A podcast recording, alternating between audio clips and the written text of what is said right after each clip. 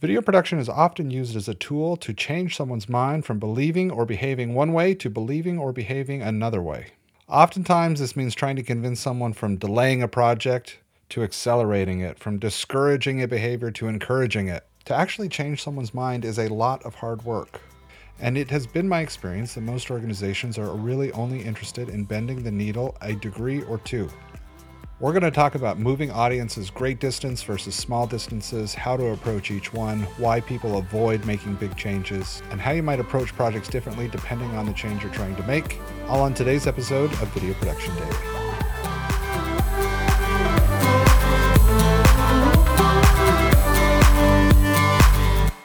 Well, it is an election year in the United States of America, which means we are all strapping in for a long campaign and we are ready to be bombarded by advertisements and so much terrible video. It's really interesting to observe political advertising and to look at the video that is included in campaigns. And the idea with political advertising usually is to take the spectrum of individuals, find the people that agree with you 9 out of 10 times, and take them from a 9 to an 11, meaning that they're going to fight for you even when you're not right. And the easiest way to do that is to give that audience an enemy, to turn them against whoever they see is on the other side. And that's why negative campaign ads don't ever seem to leave us, because they're just such an easy tool to use to enrage your base and make an impact on the polls. Again, because the idea is to take someone who might be casually interested and to make them so angry that they show up at the polls to do something about it.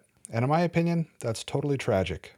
And the political system is so broken. There's no attempt to find empathy for people that sit on the other side of the aisle. And in America, you see this tactic used so frequently and on so many issues that everything becomes a manner of divisiveness. Because divisiveness in media plays so well and equals motivation, and it also equals more consumption. And more consumption happens because people are constantly seeking after a confirmation bias. And confirmation bias is something that is critical to take into account when you're designing any piece of media.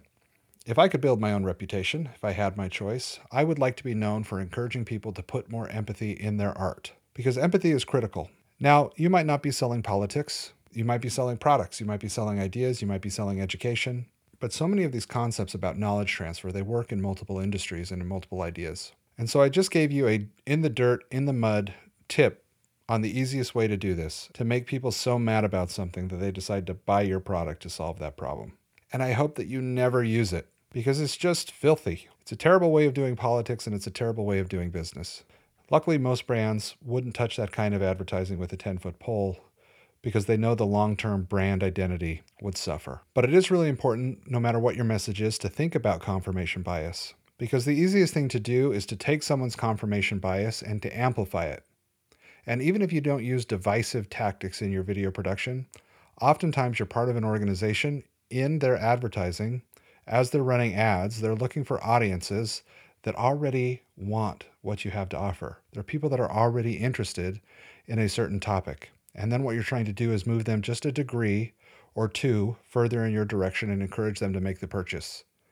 So these kinds of videos that are really going to go from awareness to purchase intent or awareness to advocacy are the kinds of videos where direct sales videos work really well. You're taking someone, you're saying, hey, this is what you already want, and then you're motivating them to take the last step in the journey. And the great thing about that for advertisers is they can see measurable conversions. They can see people that have made the decision to take that last step. And it really is a sugar rush of advertising. But of course, the downside to a sugar rush is that it doesn't sustain.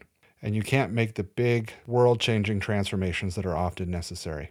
And I'm thrilled to be producing this episode in this election year in hopes that somebody out there is going to hear what I have to say and make some better political ads that do a better job of building consensus across people. It's not going to happen. It would be amazing if it did, but it's not. So there's a marketing quote that makes the rounds.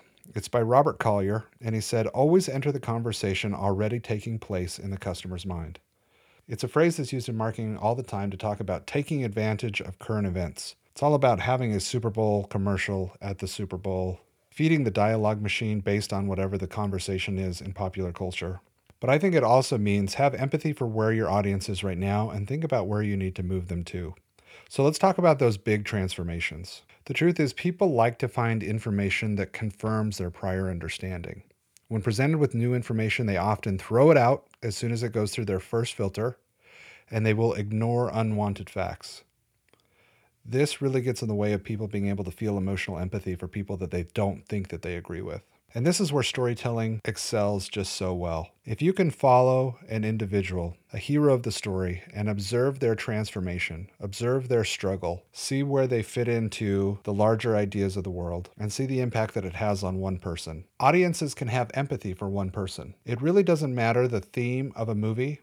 Generally speaking, any audience that sits down and they watch the entire movie they're going to end up having some kind of empathy for the hero. And as the hero transitions or changes throughout the film, the audience feelings are also going to transition throughout that film. So much of the progress that we've made in our society is made by competent storytelling, long form storytelling. I find it so fascinating when a brand is willing to speak out on an issue and take a popular perspective and move the audience from a 9 to a 10 in their commitment level. And that's often done with these cheaper attempts to buy attention make that final conversion, make sure their voice is heard in the choir of other organizations that are already singing the same song.